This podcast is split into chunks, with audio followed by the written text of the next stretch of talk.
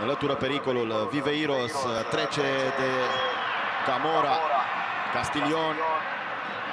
Excelentă pasă a lui Castilion în partea stângă, Vlad Moraru în care a reușit! Gol Universitatea!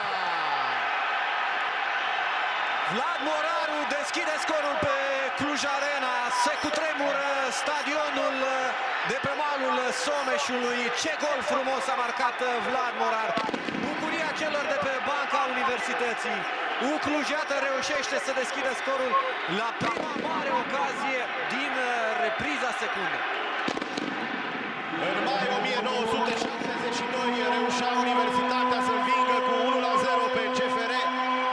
De atunci, cei de la Universitatea nu au mai putut trece de concitadinii lor din Gruia. Iată acum un gol venit pe final de meci. În minutul 85 al partidei, preluare bună a lui Morar, trecere pe lângă Iacolis și apoi o minge trimisă în colțul lung, în plasa laterală.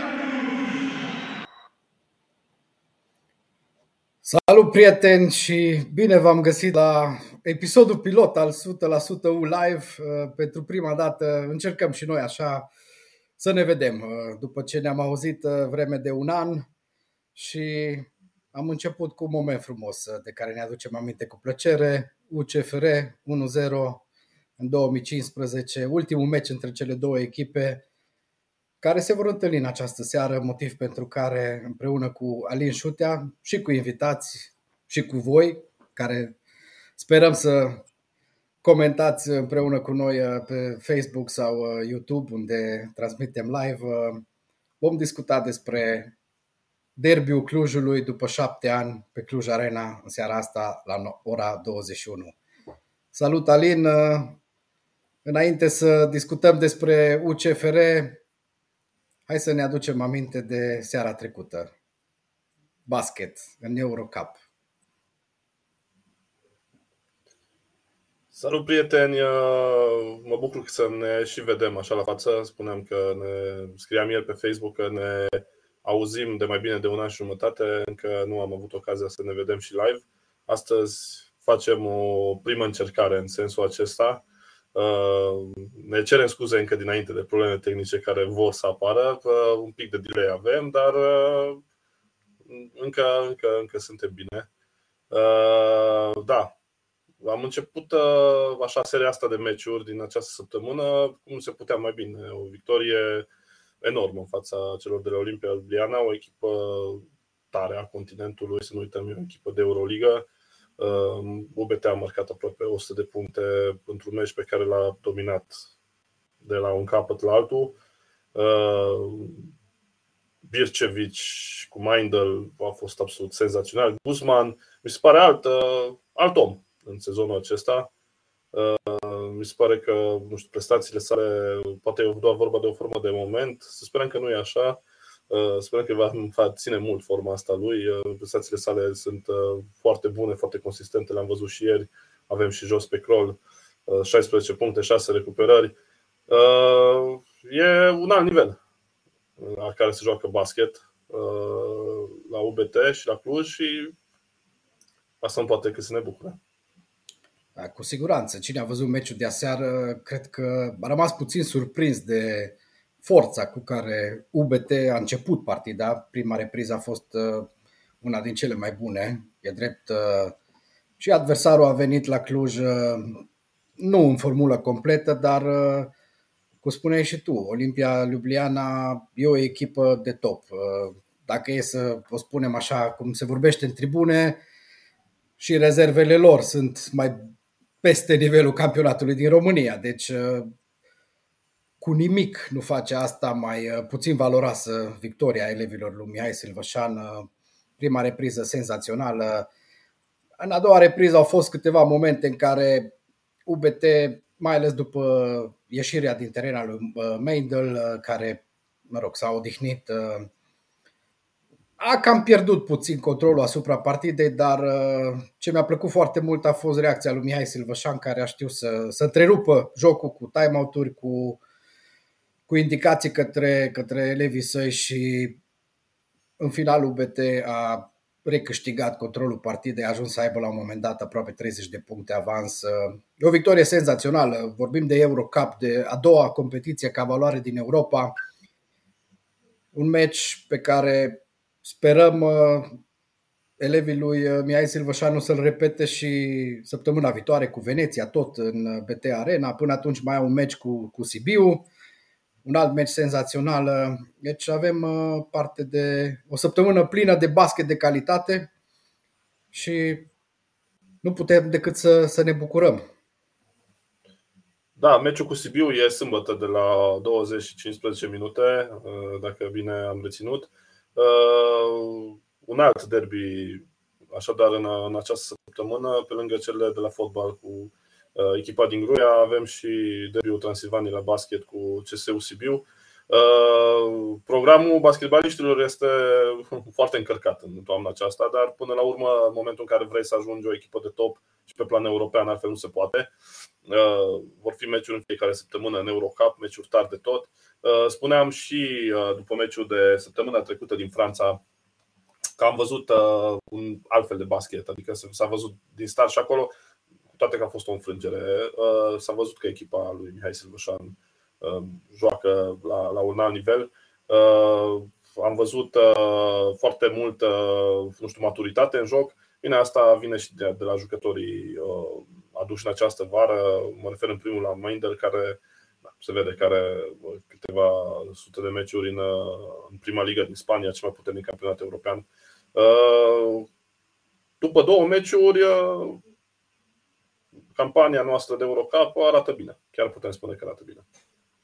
Arată foarte bine campania de EuroCup și arată bine modul în care se prezintă echipa și asta a remarcat după meci și Mihai Silvășan. Spunea că a fost extrem de mulțumit de atitudinea pe care au avut-o jucătorii pe aproape toată durata meciului. Au fost câteva momente, spuneam, în care UBT a lăsat puțin inițiativa oaspeților, dar în rest a fost senzațional modul în care s-a prezentat UBT, a fost senzațional modul în care s-a prezentat publicul clujan. E drept, n-a fost sala plină ca la meciurile din Champions League din sezonul trecut cu Ludwigsburg, dar e doar începutul campaniei de EuroCup, primul succes, cu siguranță nu ultimul. Mihai Silvășan întotdeauna își dorește mai multe, jucătorii la fel și, cum spuneam și după partida cu Burg, da, a fost o înfrângere, dar încă suntem în perioada în care echipa se sudează. Vor mai trece câteva meciuri în care probabil vor mai fi câteva sincope, dar încet, încet eu am încredere că UBT va ajunge, după revelația Champions League, va ajunge să facă o figură foarte frumoasă și în EuroCup. Da, asta m-a surprins și pe mine, faptul că nu a fost sala plină. Mă așteptam, fiind primul meci din EuroCup, cel mai tare meci practic pe care îl joacă echipa de basket a Universității, nu știu, în ultimii 30 de ani cu siguranță. Poate, nu știu, am meciurile cu Portez din anii 90 să fi fost un nivel mai ridicat, dar cu siguranță în ultimii 25 de ani cel mai important, cel mai puternic meci pe care îl joacă. Mă așteptam să fie sala plină. E și o sală mare, pe de altă parte e greu să o umpli. Cu siguranță la meciurile următoare vom avea o parte de asistență numeroasă. Știu că vorbeam cu Mihai Silvășan și sezonul trecut, între meciurile din Champions League urmau partide în campionat cu, nu știu, Miercurea Ciuc sau cu Ploiești sau așa mai departe. Eram curios atunci cum reușește să-i țină pe jucători concentrați la meciuri, să fim serioși, cu tot respectul pentru echipele de acolo, meciuri mult mai slăbuțe, cu adversari mult inferiori, nu? Și apoi să te duci să joci, cum era cazul în această primăvară, să te duci să joci cu calificarea în Final Four pe masă. Ne-a spus atunci Silva că jucătorii până la urmă, înțeleg, sunt concentrați la fiecare meci. E aceeași situație și acum. Un meci cu o încărcătură foarte mare acum cu Olimpia Ljubljana, urmează meciul cu CSU Sibiu, apoi spuneai și tu cu Veneția, în EuroCup, tot așa se succedă partidele. Cred că aici va fi o miză a Universității, a echipei de basket, să reușească Mihai Silvășan să-și țină concentrat jucătorii. Am și început cu o sincopă acest an. nu? Cu meciul cu Dinamo din cupă. Atunci am zis că gata, nu mai facem niciun fel de previziuni când vine vorba de basket. Nu prea ies. Asta va fi interesat de urmărit, revenind la idee. Și ca să trecem mai departe, ca să nici nu plictisim prietenii care se uită la acest live. Da, hai să mai facem doar o previziune. O să avem parte de un sezon senzațional al echipei de basket și în campionat și în Europa și cred că ajunge. Da, e un pic mai larg așa. Un pic mai larg, așa, un pic pariu, știi, nu putem să spun cum am dat un bar în Exact. Exact. Vorba ta, hai să trecem și la motivul pentru care am decis să facem live astăzi și anume fotbal. Universitatea Cluj joacă în această seară cu rivala din Gruia și vine după un meci 2-0, înfrângerea de la Constanța cu Farul. N-a fost deloc un meci bun, a fost poate unul din cele mai slabe meciuri ale Universității. E drept, în fața celui mai puternic adversar pe care l-a întâlnit, liderul campionatului. Da, spuneam de prestația basketbaliștilor Mihai Silvășan că a fost oarecum next level față de ce s-a întâmplat în sezonul trecut. E bine, în cazul echipei de fotbal, adversarul și jocul pe care l-au avut la malul mării a fost chiar next level. Adică s-a văzut pentru prima dată o diferență foarte clară între cele două echipe. Nu mi s-a părut niciodată ca Universitatea în acest sezon să fie atât de clar dominată de un adversar. Nu cred că s-a întâmplat lucrul ăsta. Nici în partidele pe care le-a pierdut în Giulești, nu știu, zicea și Neagoe că până la urmă Rapidul a avut vreo două ocazii, dintre care una a fost penaltiul acela din minutul 80. Farul a avut vreo 5 ocazii în primele 15 minute, adică dacă era 3-0 la pauză nu se supăra nimeni. Da. Mi se pare că Universitatea, m-a spus și Neagoe foarte bine, Universitatea nu a știut, jucătorii Universității nu au știut ce să facă cu mingea atunci când au avut posesia, în rarele momente în care au avut posesia. Au fost, cred că, vreo 6-7 minute în care jocul oarecum a încercat să se ridice la nivelul adversarilor, dar prea puțin pentru un meci de acest nivel. Mi se pare că Universitatea a mers cu foarte resemnată în Dobrogea. Probabil că nici ei nu se așteptau să scoată mare lucru din acest meci. Farul e clar, o echipă în formă, jucători foarte tehnici, știau foarte bine unde se află în teren fiecare, trasee foarte bine gândite. E clar principala favorită la titlu în acest sezon, mai ales că are parte acum și de sprijinul suporterilor Farului. Iarăși aici o discuție, tot vreau să spun viitorul. Mă uitam la niște statistici. Primul meci dintre Cluj și Farul a fost prin 50. Dar ultimul meci când a fost? A fost cel de acum 2 ani sau cel din, nu știu, 2015 când am retrogradat și echipa se numea Viitorul? Nu mai înțelegi nimic, știi? Da, bă, acum asta e altă discuție. Da, e o discuție extrem de largă și cam în tot fotbalul românesc. Dacă stăm să ne gândim când am jucat ultima oară cu Universitatea Craiova, nu mai știm cu care. Când am jucat ultima oară cu Steaua, nu mai știm cu cine. Și așa mai departe, o să avem aceeași discuție probabil și despre Dinamo la un moment dat. I-am ajutat și noi să meargă în direcția asta. Da. Dar revenind așa un pic la meciul cu Farul, cum ai spus și tu, Universitatea a părut că s-a dus așa oarecum învinsă de la începutul partidei la Constanța. E clar, Farul exact. E o echipă mult mai bună, e cea mai bună echipă din campionat, are jucători care mi-au plăcut extrem de mult și m-au surprins. Adică ne spunea înainte de meci Eugen Neagoe vorbea despre Alibek, de exemplu. E un alt jucător față de ce era în ultimii ani în care, toată lumea deja îl vedea la finalul carierei, căuta o echipă prin divizia 2-a, 3-a sau cine știe, prin Arabia Saudită sau unde mai ajung jucătorii români la finalul carierei. E bine, uite că s-a întors în România să joace la liderul campionatului. Și o joacă foarte bine și plus jucătorii tineri de la Farul care sunt la un alt nivel față de ceea ce înseamnă campionatul românesc, aș zice, chiar față de jucătorii cu experiență de la alte echipe. Acum, Universitatea, trăgând linia, a făcut un meci foarte prost, în care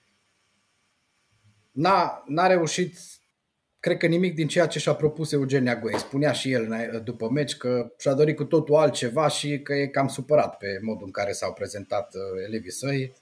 Iar Alex Chipciu spunea că îl cam pune pe gânduri înfrângerea și mai ales modul în care s-a întâmplat acest rezultat, mai ales în perspectiva partidelor care urmează pentru Universitatea și care nu sunt deloc ușoare, începând cu meciul din seara asta, din cupă, continuând cu cele două partide de foc din campionat, tot cu rivala din Gruia, apoi cu FCSB și așa mai departe. Nu va fi deloc ușor pentru Cluj dacă va continua în acest mod. Știu, n-aș fi... Adică, da, sunt de acord cu ce zici, dar n-aș fi neapărat foarte pesimist din punctul ăsta de vedere. Cred că aș vedea meciul de la Farul mai degrabă drept un accident. Adică nu cred că asta e neapărat... fața actuală a Universității. La meciurile cu echipa din deal, cu siguranță vor fi altfel montați jucătorii, vor avea altă concepare.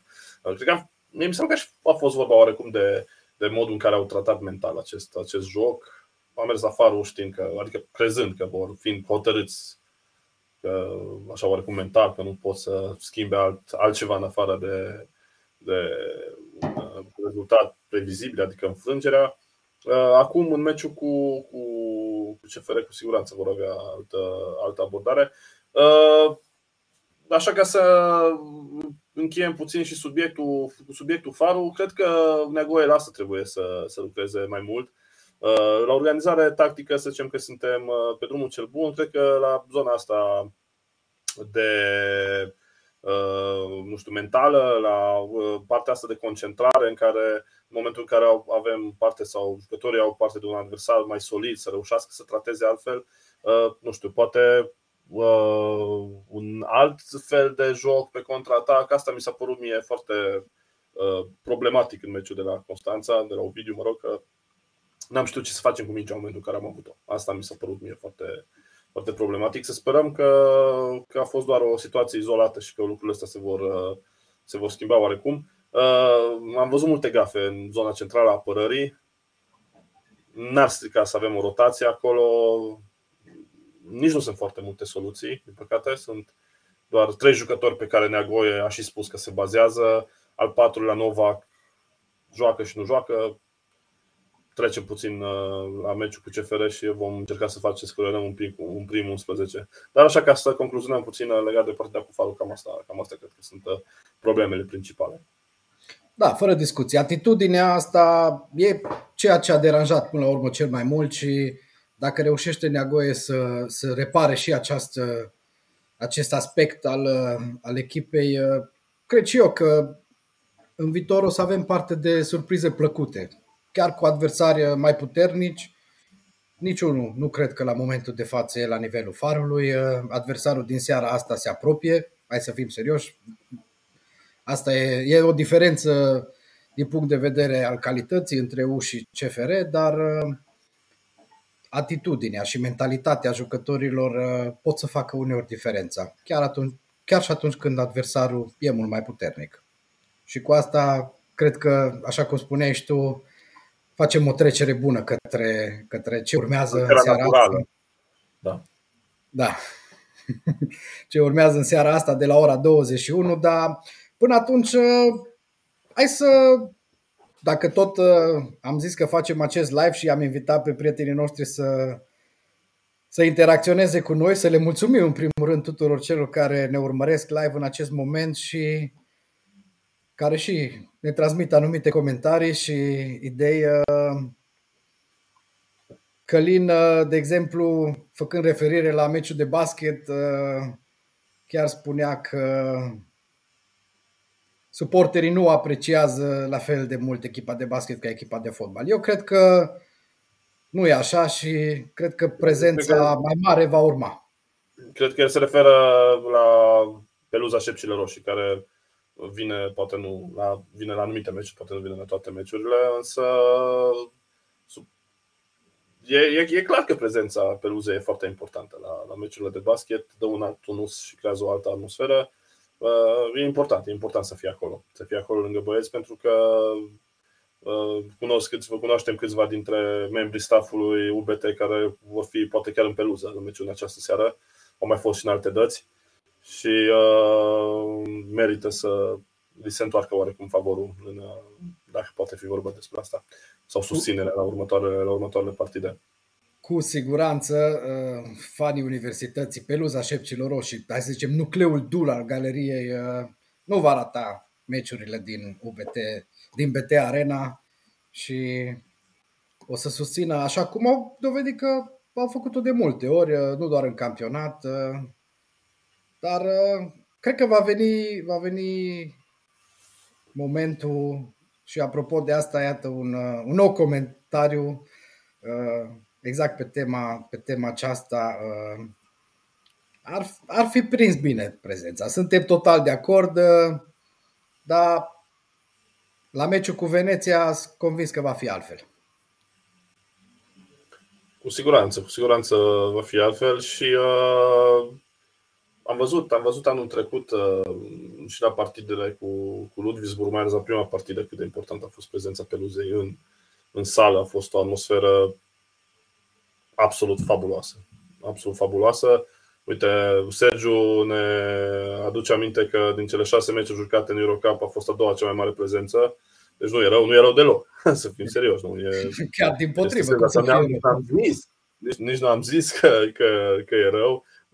Nu știu, poate e așa o greșeală, un defect de asta profesional, știi, că tot timpul ne dorim mai mult.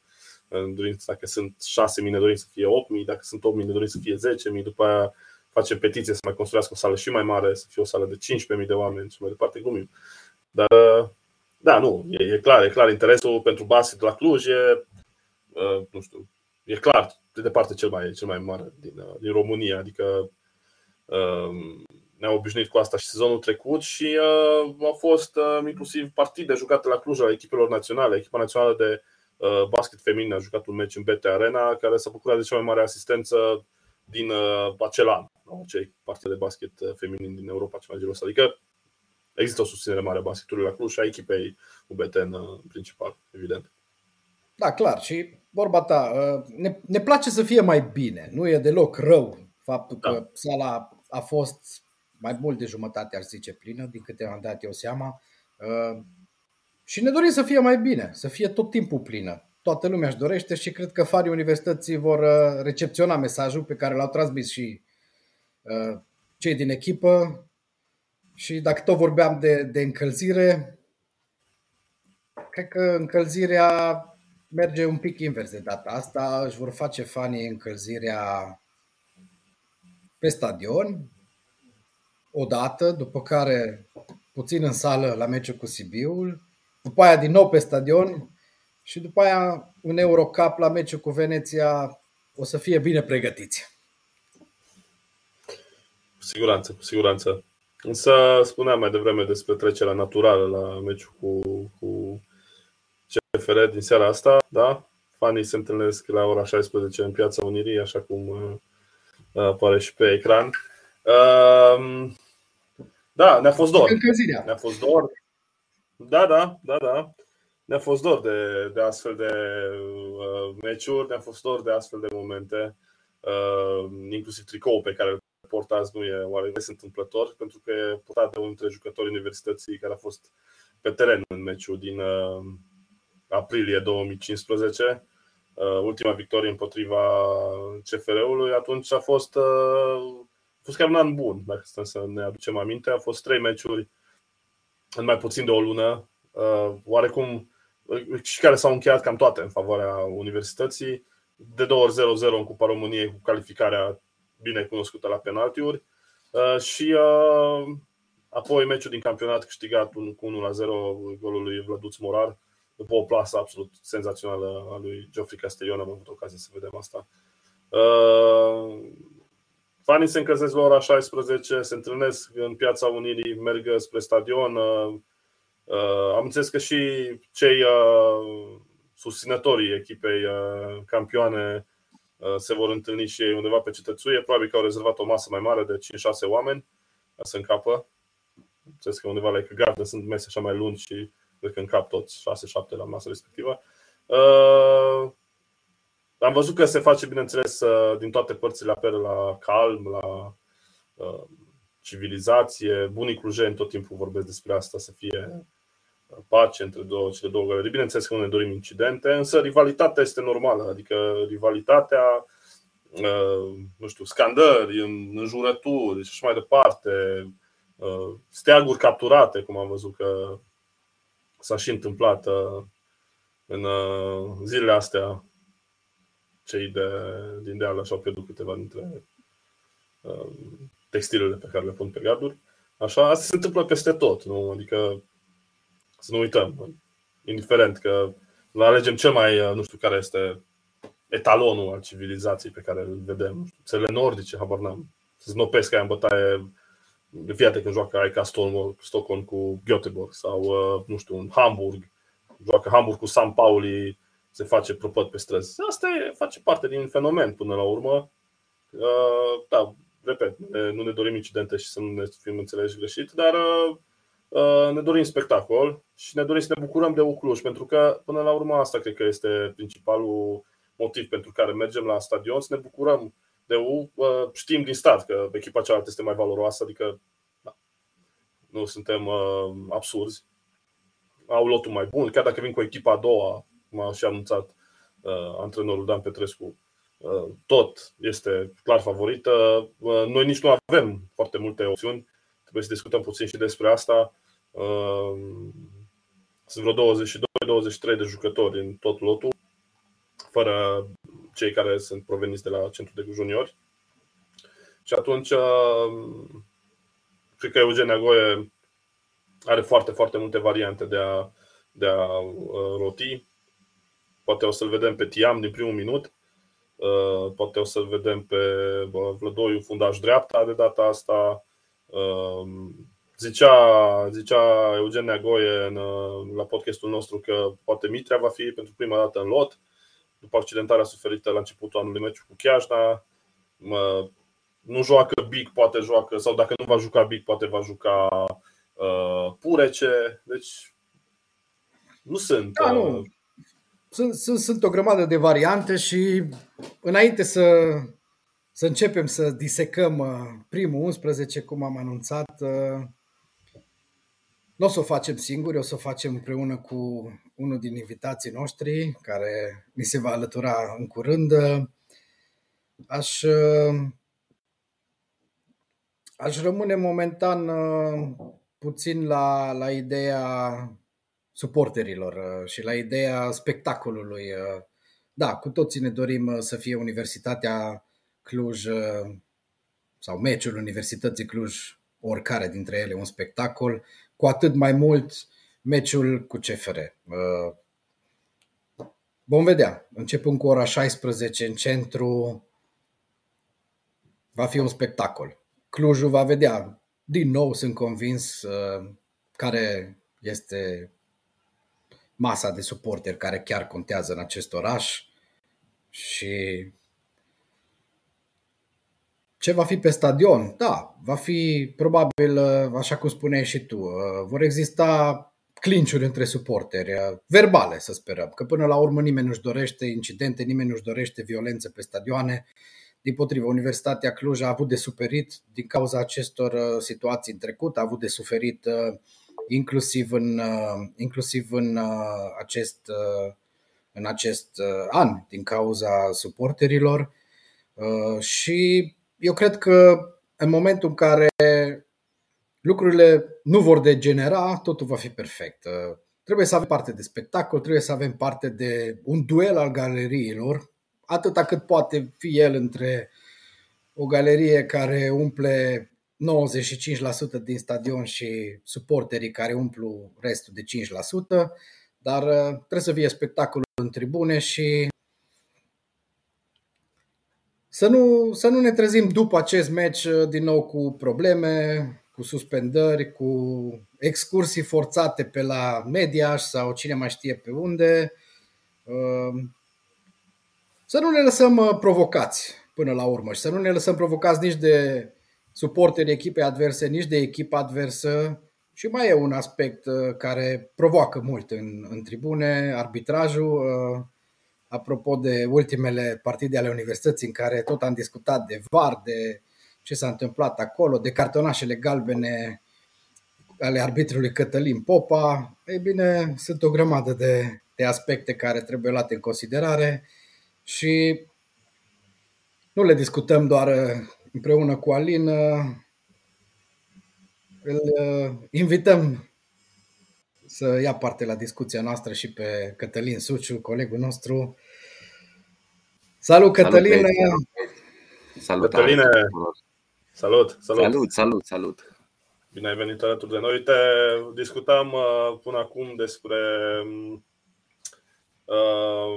cum va putea alinia, ce prim 11 va putea alinia Eugen Neagoe, dar înainte discutam despre posibilele să zicem, incidente care ar putea fi în tribună. Am văzut că Sebastian Cosescu este din nou la centru, arbitru care a întrerupt meciul cu Sepsi și a trimis pe jucătorii universității în două excursii la Mediaș. Ce zici? Va avea parte de... În primul rând e foarte important pentru că avem exemplu Sepsi, da? Îl avem pe ăsta, da? Care au fost acele scandări și instant s-au dat două etape de suspendare, plus amenda fabuloasă care s-a dat. Pe de altă parte, Craiova cu Rapid, avem meciul Craiova cu Rapid, în care au plătit o amendă de 2000 de lei sau 3000 de lei.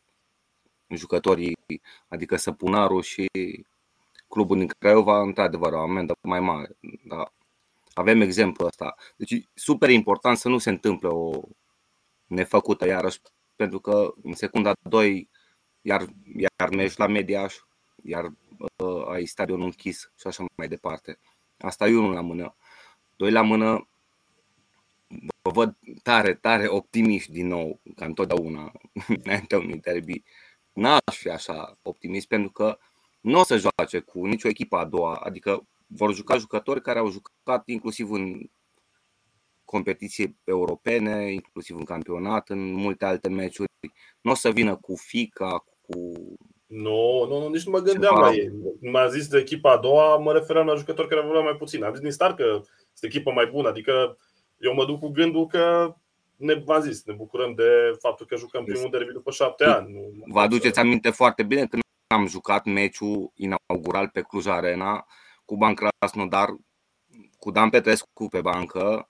Da. A venit din plin campionat în Rusia și a nenorocit-o pe U cu 4-0. U neavând nici măcar un cantonament făcut în momentul ăla, era un meci pur demonstrativ. Exact. Și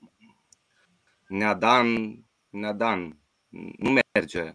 Adică ăsta o să facă tot ce poate acum să câștige din nou și o să joace. La mișto sigur nu se va juca. Și nu o să joace Papagal de la echipa a doua de pe locul 14 sau pe cât sunt Liga 3-a, sub nicio formă. Nu ne așteptăm la asta, ne așteptăm clar să vină cu... Plus că nu-mi place, e o altă chestie, nu-mi place că au picat meciurile astea consecutiv, pentru că nu s-a jucat de 7 ani, nu greșesc, 2015 aprilie, pe ultimul meci. Da, 2015, da. Așa, și ai acum două legate, vine acum lumea, vine duminică lumea, și duminică, cum? Nu știu ce se va întâmpla. Eu cred că vor veni la ambele. Stai că vine și meciul cu FCSB sau Steaua sau ce. Da, adică ai trei meciuri acasă în care te aștepți să ai stadionul plin. Dar nu, e clar că CFR-ul e echipa favorită în meciul acesta, la fel cum e și în meciul de duminică. Dar până la urmă nu despre asta, va fi în totalitate meciul din seara asta. Mai ales pe un meci. Sper să fie un stadion plin, că nu prea are cum să fie plin, da? Să fie o asistență însemnată măcar acum și să fie în regulă tot ce se va întâmpla acolo și pe teren și în tribună. Apoi ți-am zis că eu sunt mai pesimist, mie nu-mi place ce văd la Cluj, cu tot respectul pentru Neagoe, pare ceva mai realist decât era Eric Linkar, joacă mai prudent cu ce are la dispoziție, dar n-am văzut ceva care să-mi dea vreo speranță la ceva bun, în mod semnificativ, adică și victorile obținute, mă refer, uite, acum la ultimul meci cu Hermannstadtul, ultima victorie, pe meciul cu Farul nici măcar nu le iau în calcul, jenant, o prestație absolut jenantă, cel mai slab meci pe care l-am văzut sezonul ăsta la Cluj, meci cu Farul. Da, și meciul cu Hermannstadt a fost cu mari, mari probleme. Adică n-ai avut un șut pe poartă tot meciul până să vină golul ăla. Ai avut două semi-ocazii, un fel de Tusea și Junghiu împreună se joacă cumva. Mai realist să nu iei gol, să încerci să scoți într-adevăr puncte, că n-ai scos puncte când jucai, când încercai măcar să joci ceva fotbal. Exact. Dar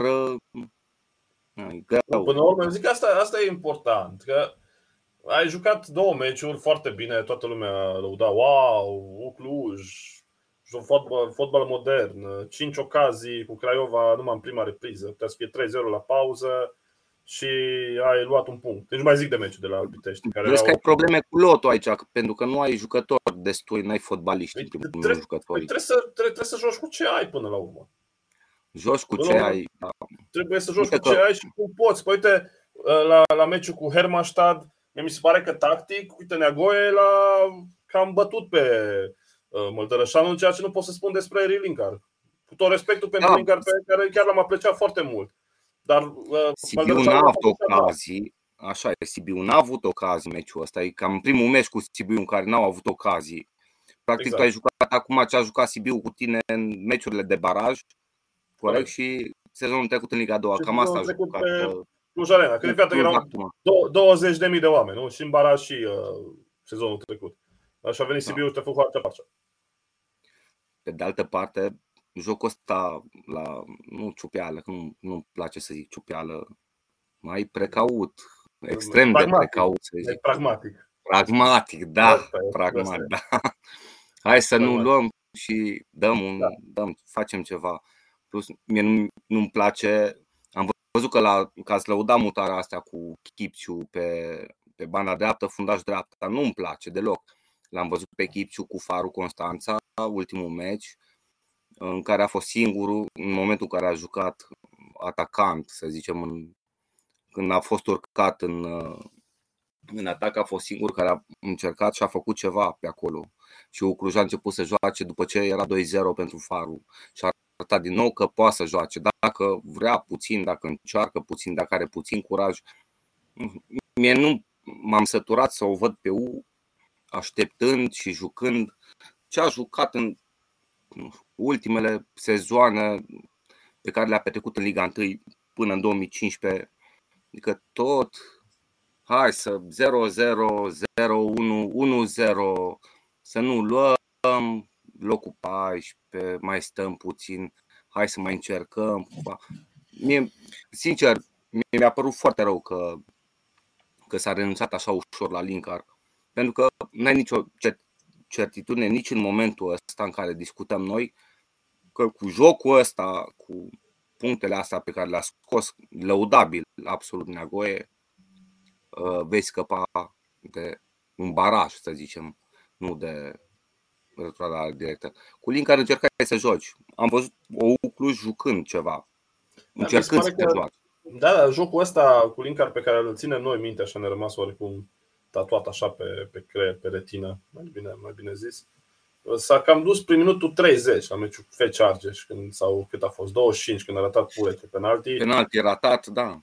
Putea să fie, am zis, 3-0, putea să fie minutul 30. Cu aceia jucători, echipa ți-a arătat că poate juca ceva. Are o... Da, dar după aceea am mai văzut meciul cu Petrolul, în care nu s-a tras cu la poartă, să mă ierte. Sunt o grămadă. Nu la poartă 90 de minute, știi, și cu Petrolul. Ai tras unul în penalti. Ok. Bine, aici ei. Vorba aia, da, marcat. E un tip ceva mai realist, na, să zicem că e un tip realist pentru experiență, școala lui Piții, nu? Piții, da, da.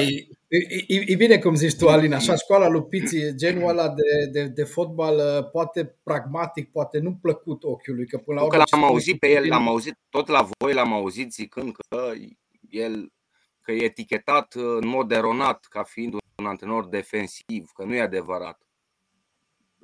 Eu nu știu când a fost vreodată ofensiv Eugen Neagoe la orice echipă, nu știu, de la Șep și Poliaș, pe unde Pandurii, poate la Pandurii, că avea super jucători la Pandurii, dar nu-i cazul la Cluj, din păcate. Da. Pandurii jucau bine. Da, bineînțeles că nu e un antrenor care, la fel cum era Linkar, care se aruncă în atac sau care creează jocul așa. Sau care are posesie multă, știi ce sunt. Nu se aruncă, dar încearcă mult prea puțin. Strict părerea mea. Aici îți dau dreptate. În ultimele jocuri, Universitatea, într-adevăr, caută să controleze jocul printr-un tempo redus. Asta e clar. Nu place ochiului. Să nu primească gol, în primul rând. Să nu primească. Da. Să primești un gol mai puțin decât adversarul, știi? Păi da, este varianta aia că îl dai un gol mai mult sau dai un gol mai puțin. Da. Nu, pare rău. Uite că nu-mi place să joacă cu Cluj. Nu-mi place cum arată, nici măcar viitorul apropiat, îndepărtat nu-mi place cum arată. Dacă nu se întâmplă ceva în iarnă, nu știu, să aducă, să se facă ceva transferuri, dar și dacă se fac, nu știu, dacă cu stilul ăsta poți mai mult, nu știu. Uite, apropo de școala publică, râdeam mai devreme și apoi să trecem și la UCFR, dar apropo de școala pițurcă, și România cu pițurcă juca groasnic, adică cu Coci și cu, nu, Coci și cu Codrea, cu de neprivit. Mai este o echipă de neprivit. Da, dar pe de altă parte, cu jocul ăsta groaznic, ai bătut Olanda, ai făcut 0-0 cu Franța la european. Pe vremea aia ne mai calificam și noi la europene. Acum tremur cu Kosovo, că te uiți pe lot să vezi ce jucători are Kosovo, unde joacă fundașul stânga, vezi că joacă prin Germania, te sperii, știi? Atunci și cu Andorra e foarte greu.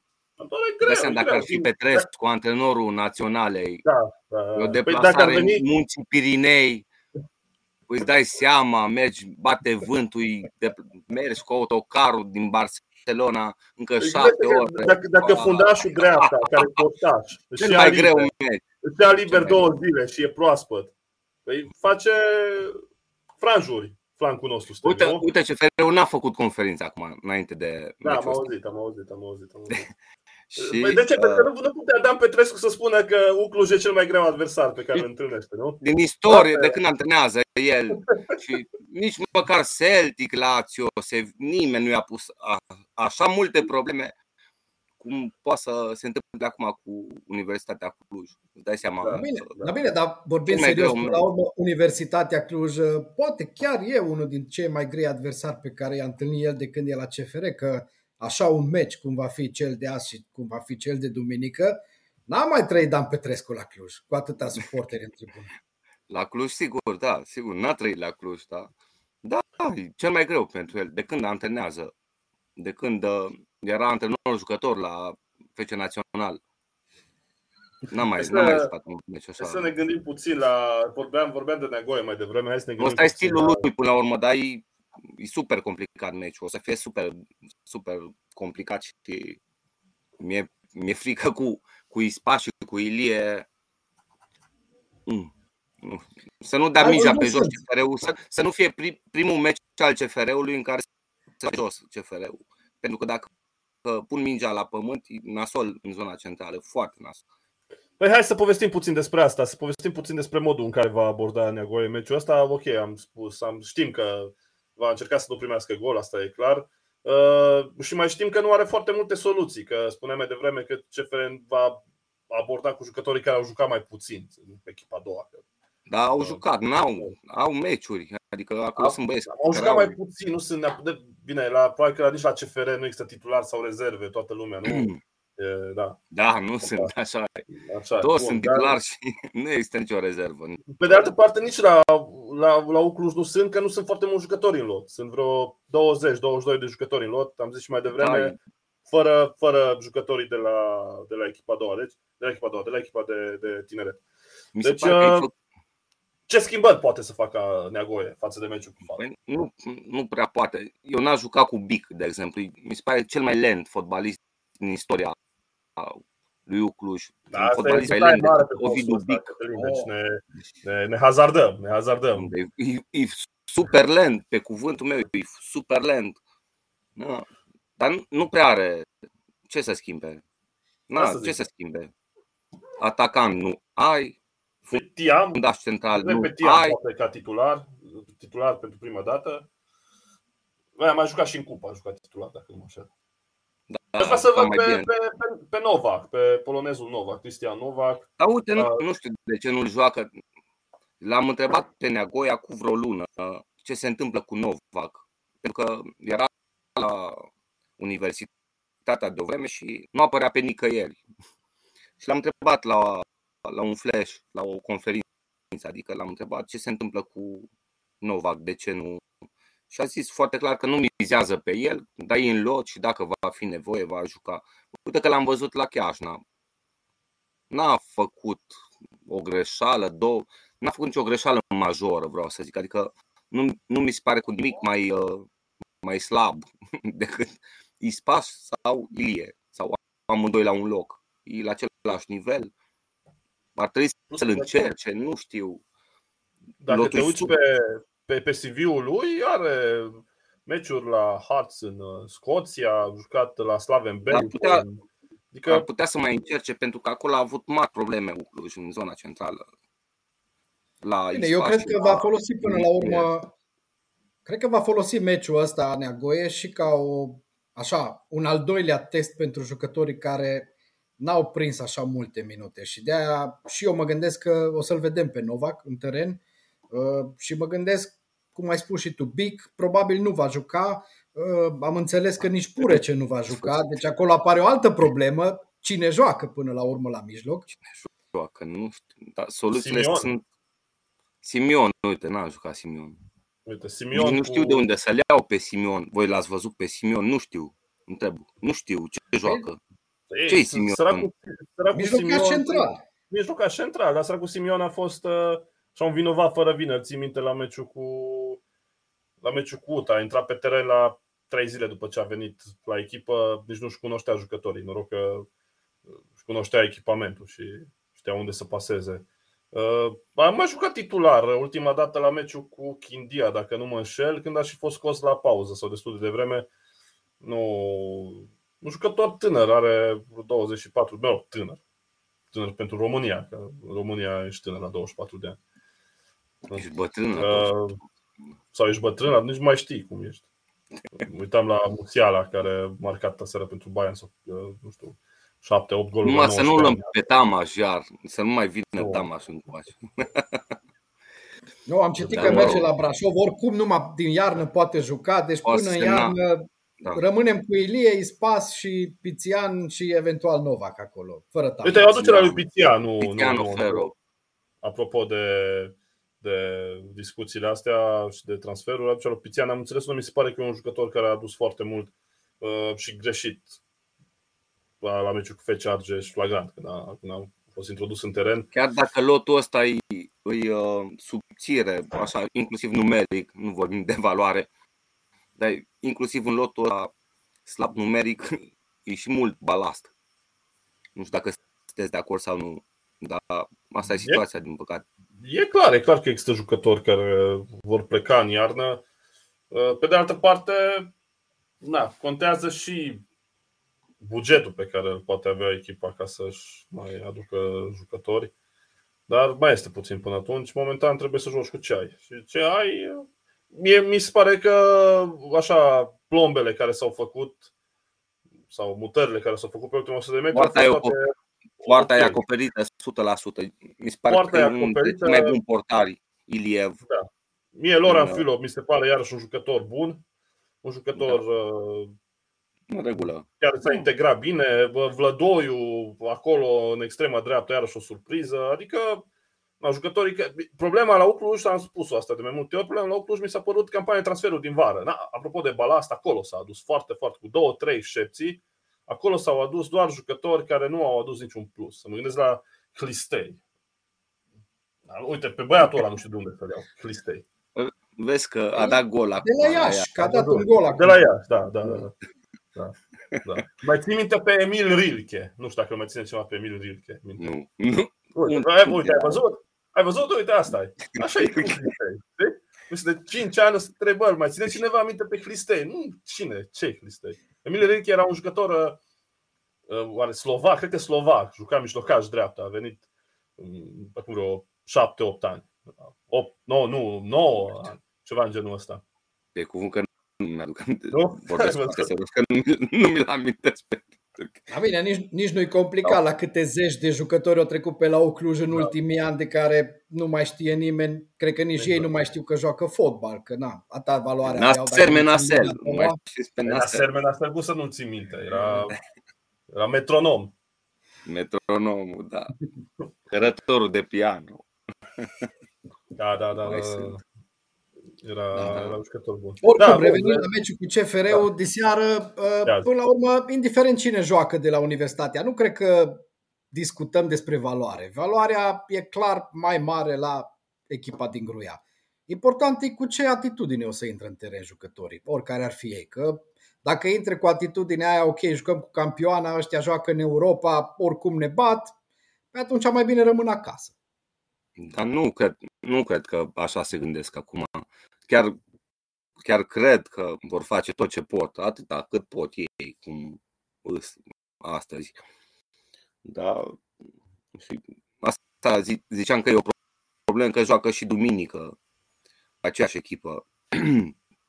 Și aici să nu-și consume toată energia în meciul ăsta, asta voiam să spun, și să rămână fără suflu duminică. Aici depinde foarte mult de Neagoe, cred că cum va face mixul ăsta între jucători. Cu siguranță sunt vreo 4-5 care sunt puncte fixe și alții care vor fi rotiți între cele două meciuri, între care clar cel mai important e cel de duminică. Ce e azi e mai degrabă un bonus. Absolut un bonus, da. Pentru spectacol, pentru bucuria de a vedea un derby și un stadion. Vreau că nu joacă Chipciu, de exemplu. Iar și înțelegerea asta, păi nu va juca, 100% nu va juca. Asta, cum nu știți? Cum? Păi nu știu, poate se găsesc niște bani până la 9 seara. Până la 9 seara, nu? Mă îndoiesc. Nu joacă, din păcate nu va juca. Asta înțelegerea trebuie respectată până la urmă. Dacă așa a fost făcută, uite, o să vedem. Din câte știu, nu e o clauză care... Cred că e o clauză pe bani. E un gentleman's agreement. N-ar cum să fie o clauză, că n-a venit pe sumă de transfer. E respectată. Așa cum e, până la urmă, n-ai. Da. Dar e păcat că nu joacă. E păcat că nu joacă. Avea ceva de demonstrat, cu siguranță, Alex Chipciu, care absolut. În perioada petrecută acolo a fost cam ignorat de Dan Petrescu. Da, Petrescu cu siguranță a fost. Da. De seară citeam, s-au vândut foarte multe bilete. La ce să ne așteptăm? Spuneam, e greu să avem parte de un stadion plin, că sunt 30.000 de locuri. Nu știu, aș spera undeva la 15-20.000 de oameni. Ar fi senzațional să fie și 15.000. Ar fi senzațional dacă ar fi. E joi până la urmă. Nu? E joi. Așa, apropo de asta, m-am uitat puțin și pe temperatură. Fraților, să vă îmbrăcați bine, că se anunță temperaturi scăzute, la 3 grade la ora meciului. Deci, dacă aveți țițo, cum se spune, da, să vi luați pe voi, că... sau pantaloni tehnici. Da. Tehnici. Corect. Se anunță temperaturi scăzute, dar atmosferă încinsă. Temperaturi scăzute și atmosferă încinsă, nu? Exact. Sper să nu se facă ceva să se suspende terenul, singura chestie. Asta este foarte important. Este foarte important să evităm provocările. Avem exemplu care te ard instant, ești ars. ai făcut ceva, instant plătești. Nu există rabat de la regulament în privința Universității Cluj. Dacă vorbim de alte cluburi, se judecă oarecum diferit. Acum nu e cazul. Am văzut. Și până la urmă suspendarea aia a fost corectă. Eu nu spun că nu că federația a greșit atunci. A greșit în ideea în care au fost incidente mult mai grave pe alte stadioane și nu s-a luat nicio măsură. Aici e problema. Nu că nu se respectă regulamentul. Regulamentul trebuie să fie respectat, dar să fie în egală măsură. Că să există o echitate în măsuri, în decizii. Apropo de asta, vedeam la meciul cu Farul, da, în care suporterii Farului anticipau meciul cu Rapid și vorbeau de etnicii din Giulești, nu? Ca să nu le spunem pe nume, că poate ne suspendă și pe noi. Exact, da. Care e diferența între a vorbi de etnicii romi sau de etnicii maghiari din România? Deci este ok să le transmiți anumite lucruri etnicilor romi, cum au făcut cei de la Farul, dar etnicilor maghiari nu e ok. Știi? Da. Asta nu înțeleg. Măsurile astea. E simplu. Foarte simplu. Contează când cei care deja au o ștampilă, cum sunt suporterii Universității, dacă fac ceva, atunci e grav. Alții pe care până la urmă nu-i bagă nimeni în seamă și care au apărut acum mai recent din nou pe stadioane, că până la urmă să nu uităm, Farul de astăzi, cum vorbeam noi înainte, are din nou spectatori sau suporteri după o vreme în care nimeni nu știa unde se meargă, la Viitorul, la Farul, la Unirea Constanța sau cum se mai cheamă echipele de pe acolo. Alții sunt așa, nu știu dacă neapărat ignorați sau tolerați mai degrabă. Hai să-i lăsăm să vedem cum se comportă și odată le zice, băieți, potoliți-vă, a doua oară le mai zice și a treia oară ne face că s-a terminat campionatul și o luăm de la zero. Că până la urmă cam așa pare situația. Aici, la prima scandare, bilete gratis la Mediaș. Corect, așa e. Exact asta spuneam, că nu-i corect. Adică este corect, nu trebuie să fie nicio scandare pe stadion, nu de genul ăsta. Dar dacă tot este și judeci și iei o decizie, o iei la fel și dincolo, și la Craiova, și la Rapid, și oriunde mergi în țară. Că nu cred că Cluj e cel mai rău exemplu în privința fair play-ului sau în privința a ceea ce fac fanii pe stadion, din contră. Adică nu cred că trebuia să se dea un exemplu. La prima chestie tu direct i-ai suspendat, i-ai amendat și i-ai ars în 10 părți. Nu-i corect asta. Se putea da un avertisment. Sau dacă nu dai avertisment și amendezi și faci ce faci, îi tratezi pe tot fel. Asta e cea mai mare problemă. Și nu-i corect. Până la urmă, problema e că impactul nu e la fel de mare dacă ai suspenda voluntar, să zicem. Că ar fi foarte mulți care ar putea să scandeze ceva la voluntar, dar ca idee, știi? Dacă ar fi 3 oameni care ar scanda ceva la voluntar, ai suspenda voluntarul și ai trimite să joace în Bejenie la, nu știu, la Turcu Măgurele sau la Chiajna, uite, la Chiajna. Știi? N-ar fi neapărat n-ar fi prima știre, știi, pe GSP sau pe ProSport. Dar dacă ai suspendat stadionul Universității, da, mai sunt comentarii, mai sunt share-uri, se mai inflamează un pic spiritele. Și probabil că de-aia picăm noi așa de exemplu și se pune eticheta asta pe... Eu mizez de seară, sper să și joace Bălan, sper să-l joace. Eu l-am văzut la un meci în B, a dat vreo 2 goluri într-un singur meci din lovitură liberă. Era la voluntar, mi se pare, juca. Și l-am văzut de când a venit la Cluj, a avut vreo 3 sau 4 lovituri libere, le-a dat ori în plop, ori în zid și așa mai departe. Păi tot mai apropiele, că la aia cu Farul n-a fost chiar foarte departe de poartă, se apropie. Să o bagi odată în ațe, că tot încearcă și era specialist, serios, că juca și dădea grămadă de goluri din lovitură liberă. Sper să se întâmple și acum. Oricum, noi cu loviturile libere din meciurile cu CFR nu sunt momente rele pentru Universitatea. Dacă ne aducem aminte de Corect. Golul lui Ciupe. Claudiu Niculescu la Alba Iulia. Dacă țineți minte meciul, nu avem cum să nu. Vremuri. 1-1 la Alba Iulia, o tribună plină. Absolut. De suporteri a Universității veniți de la Cluj. Niculescu, un alai întreg era. Alai, da. Exact. Da, duc și eu doar unui gol de lovitură liberă, cred că de la Claudiu Niculescu n-a mai marcat un gol de lovitură liberă, nu știu, așa am impresia. Cu siguranță s-a mai marcat. Exagerez. Lovitură liberă directă, sigur, n-ai mai avut. Directă. Da, n-am mai fost. N-au fost. Da, bine, nici fotbaliști ca și Claudiu Niculescu n-am prea avut decât a pleca el. De la originalul.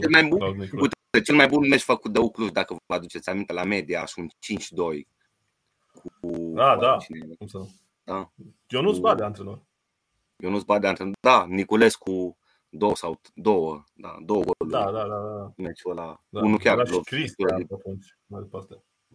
Boștină, Cristian, Naser, uite, vezi că ziceai tu de Naser. Tot îl pomeni pe Naser. Da. Bun, deci asta este foarte important să reținem pe de seară, pe lângă faptul că vor fi 3 grade la ora meciului. Să avem grijă la provocări și în așa fel încât să și meciul următor tot pe Cluj Arena și meciurile următoare tot pe Cluj Arena, pentru că vor fi meciuri tari. Vine meciul cu CFR de duminică, apoi vine meciul cu FCSB, apoi care de pasare la Craiova, da? După aceea meci cu FC Argeș. E foarte important să fim atenți la provocări, pentru că asta spuneam, oarecum Universitatea a fost dată ca exemplu de prea multe ori, pe drept, și s-a pus această pecete, această etichetă galeriei Universității total greșită. Adică să nu uităm că sunt aceia suporteri care au făcut enorm de multe acțiuni caritabile și în pandemie, au sprijinit autoritățile, au plantat copaci, au făcut zeci de acțiuni caritabile. Sunt foarte mulți băieți cu suflet acolo. Evident, se își mai dau și ei în pete când e vorba de meciuri, dar cred că se exagerează foarte mult cu eticheta asta asupra galeriei universității. Pentru că ai văzut la cea mai mică greșeală te-au taxat, te-au îndoit și iar merge la media și exact. Să sperăm că nu va fi cazul și să sperăm că ne vom bucura în seara asta chiar de un spectacol și va fi o bucurie meciul. Rezultatul e oarecum în plan secund, cel puțin din punctul meu de vedere. Dacă CFR va juca exact ce a jucat tot campionatul ăsta și ultimele 5 sezoane, eu cred că e o șansă bună pentru Cluj. Pentru Ispas și Ilie, dacă pe jos îs praf și pulbere, dau cu capul măcar, dă-vă cu capul și dau cu capul. Asta pot să facă, dau cu capul, mă dau un cap, mai întind un cot. Dacă joacă CFR-ul ce a jucat până acum, e o șansă importantă. Dacă pun mingea jos, sunt probleme mari. Am văzut pe Ispas, l-am văzut în topul instat, spunea și comentatorul de la meciul cu Farul, că Ispas este locul 1 în topul instat la dueluri câștigate. Uite, cel mai bun fundaj din România, dacă vrei. La ora actuală. Practic. Dacă România este uite, poate să joace la. Dacă România a fost calificată la mondialul din Qatar, Ispas putea să emită pretenție pentru convocare. Nu poți să nu iei cel mai în formă fundaș central din România. Corect, așa e Ispas. Da. Corect. Să nu-i vină pe jos mingea, că e problemă mare. Da, sau pe să nu iasă cu ea la picioare. Bine, în România e și greu să vină mingile pe jos, că nu prea mai știu fotbaliștii români cu mingea, tot așa lungă și pe a doua, că ăsta e fotbalul în atac. De că nu sunt singurii, mai văd un comentariu de la prietenii noștri care palpitații la Ispas când vine mingea. Întoarce mingea la Ispas, da, corect, așa simțim și noi. Însă e un jucător inimos, ca să-l caracterizez. E un jucător inimos, mi se pare că e un jucător inimos. Asta apropo de palpitații, nu sau cum? Exact. Da. Citeam la... Își dorește foarte mult. da. Pe Actual de Cluj, că va exista și o primă pentru jucătorii universității, însă o vor primi doar dacă se califică în faza următoare. Nu știu, poate să fie asta un obiectiv pentru Cluj să se califice în faza următoare. Merită să se concentreze pe o competiție pe care dacă nu o câștigi n-ai rezolvat nimic. Păi nu. N-are niciun sens. Plus că n-au lotul care să le permită, nu este lotul care să-ți permite să joci cu aceiași tot timpul. Nu văd niciun sens, pe cuvânt. Adică e o chestie în asta de PR mai mult. Cupa și... Dar nu văd ce poți să faci acolo. Chiar nu-mi dau seama. Să le dea primă pentru campionat, pentru fiecare meci în parte. Acolo să fie motivați. Că ești pe 14 și ai 14 puncte și ești pe loc de baraj, nasol. Acolo trebuie să urce Cluj. Cupa e așa. Mai ales în formatul ăsta absolut bizar. Cu 3 meciuri, una joacă numai în deplasare, alta acasă în deplasare. După aia cu criteriul ăla de departajare, nu știu dacă ați văzut, e avantajată echipa care are mai multe goluri în deplasare dacă joacă. Adică cum joacă CFR-ul acum în cupă, că CFR-ul joacă toate în deplasare, are 3 deplasări. Și dacă avem același număr de puncte, goluri și așa mai departe, criteriul de departajare e numărul golurilor înscrise în deplasare. Deci e foarte important să nu iei gol acum seara, în primul rând, uite. Da. Asta e important. Deci tactica lui Neagoe o să funcționeze bine, deci înseamnă că el e pregătit pentru criteriul ăsta de departajare, dar totuși e hilară situația, mai ales că în fotbalul mondial tocmai s-a eliminat regula golurilor. Exact asta am văzut și eu, da. Am introdus-o noi acum în cupa. Noi, da, asta e extrem de bizar. Nu știu unde mai este sistemul ăsta în cupă. Cred că în Elveția, dar era ceva experimental la un moment dat. Era o chestie experimentală, pur experimentală. Cu grupe terțe. Grupe. Sistemul ăsta cu 3 meciuri, 6 echipe, joci 3 meciuri, 3 în deplasare, în funcție de locul pe care l-ai ocupat în clasament, de ligă și așa mai departe. Păi ca tot fotbalul românesc e un experiment la ora actuală. Se fac experimente cât de multă lume mai vine la fotbal la calitatea asta submediocră și așa mai departe. Deci încă un experiment în cupă în plus. Asta este. Asta e. Bine, până la urmă, da, cupa, meciul din seara asta e un bonus. Poate să fie o încălzire pentru meciul de duminică. Ăla va conta mai mult și pentru noi, bine, și pentru ei, pentru că cu cele 2 meciuri restante câștigate, echipa lui Dan Petrescu vine sus în campionat, la bătaie cu Rapid și Farul, care se vor întâlni etapa viitoare. Deci meciul de duminică va fi clar mai important. Meciul din seara asta va fi un bonus. Să ne bucurăm de el. Să nu te faci de râs, în primul rând, aici. E important. Da, bine.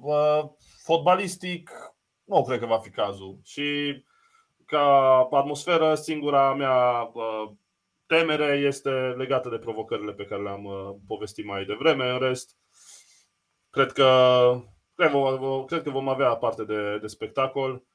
Fiecare dintre meciurile cu echipa din Gruia au avut parte de spectacol în tribune. Povesteam de meciul de la Alba Iulia, nu? Cu tribuna aceea plină. Ne aduceam aminte de meciurile de la începutul istoriei CFR-ului din 2002, nu? Cu inimile roșii din Gruia și celebrul banner Pascani, toți banii tăi nu fac iubirea noastră pentru U. Și apropo de asta, chiar mă gândeam, nu se mai poate cânta am avut și vom avea mereu, pentru că finanțatorul echipei nu mai este Arpad Pascani. Uite, asta este o temă de reflexie pentru data viitoare. Păi nu se poate cânta oricum, că vin suspendările. Da, corect. Da? 7 etape. Cred că observatorii vin așa oarecum cu repertoriu, știi? Și vezi ce se cântă, pac, nu știu ce, și se dau etapele, ca la Eurovision. Da. Păi îți dai seama că și Petrescu acum că joacă meciul ăsta în cupă și joacă și duminică o să zică am jucat 825 de meciuri sezonul ăsta. Singura echipă din lume care a jucat 825 de meciuri în 3 luni. Deci, nu există nicăieri, nici apertura, uvertura în Argentina. Nu există. E foarte nasol să joci toate meciurile în deplasare, știi? Asta, da, cred că asta e problemă. Totuși să nu te bucuri de... toate, da. De sprijinul propriilor suporteri, chiar niciodată. Deci, da, trebuie să-l înțelegem și pe Dan Petrescu din punctul ăsta de vedere. Bun, hai că ne-am întins cam mult. Am zis că stăm o oră, este o oră și 10 minute. Așa scurt, să vedem la ce să ne așteptăm de seară, Cătălin. 1-0, gol Bălan. V-am zis mai devreme. Vasile? Rezultatul nu contează. O să ne așteptăm la spectacol în tribune și să arătăm din nou că în Cluj-Napoca doar U contează. Uite, 2-0 și dă și Ispas unul cu cap. Dă cu cap cu Ispas. Zic că mai degrabă Ispas dă de la 25-40 de metri. Merge meciul 0-0, 0-0, 0-0. Așa, eu chiar, adică am zis și mai devreme că până la urmă contează să fie spectacol, să ne bucurăm. Dar dacă e să mă gândesc la un pronostic, cred că va fi 0-0. Adică 0-0, Ispas, ia uite, în schimb. Păi da, uite, dacă tot vrei un pronostic 0-0 e greu. -1 la -1 s-ar putea, că până la urmă niciunul din antrenori nu vrea să ia gol. Da, corect. Cum se face chestia asta? Ar trebui să existe și bonusuri, dacă n-ai luat gol, să îi se scade adversarului un gol. Mai inventăm minus ceva. Competiția experimentelor, nu? Bun, acum că am dat și o temă de casă federalilor, diriguitorilor fotbalului românesc. Știi cum era expresia asta? Așa, putem să ne luăm la revedere de la prietenii noștri, cei care ne-au urmărit. Așa, un episod pilot al 100% live. Facem și episodul 1 al live-ului duminică de la ora 17. Vă ținem la curent cu noutățile pe pagina noastră de Facebook. Până atunci, să ne bucurăm de fotbal, să ne bucurăm de Cluj, să ne bucurăm de derby. Mai e puțin, de seară, ora 21 cu CFR pe Cluj Arena. Haideu! Haideu! Haideu!